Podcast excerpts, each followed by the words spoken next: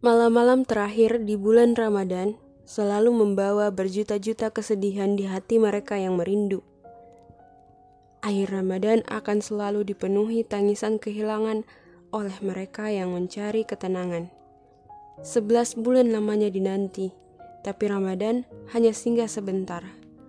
Langit dan bumi merayakan kehadirannya, sekaligus menangisi kepergiannya.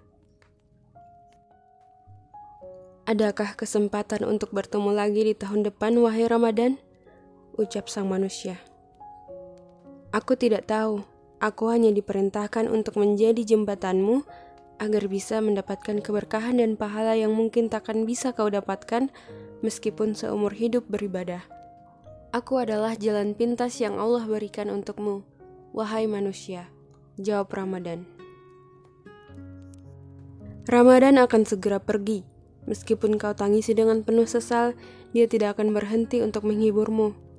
Namun nyatanya bukan hanya Ramadan yang berjalan pergi, bahkan dunia pun sudah semakin memberi tanda akan akhir yang dijanjikan oleh Rab.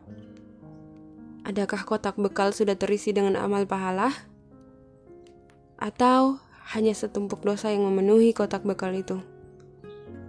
Meskipun dunia adalah penjara bagi kaum muslimin, namun nyatanya beribadah pada Allah hanyalah membawa ketenangan dalam jiwa, memberi kebahagiaan yang tidak bisa diberikan oleh dunia.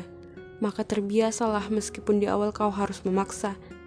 Semoga latihan selama sebulan ini bisa menjadikan kita terbiasa untuk menjalani keseharian dengan taat padanya.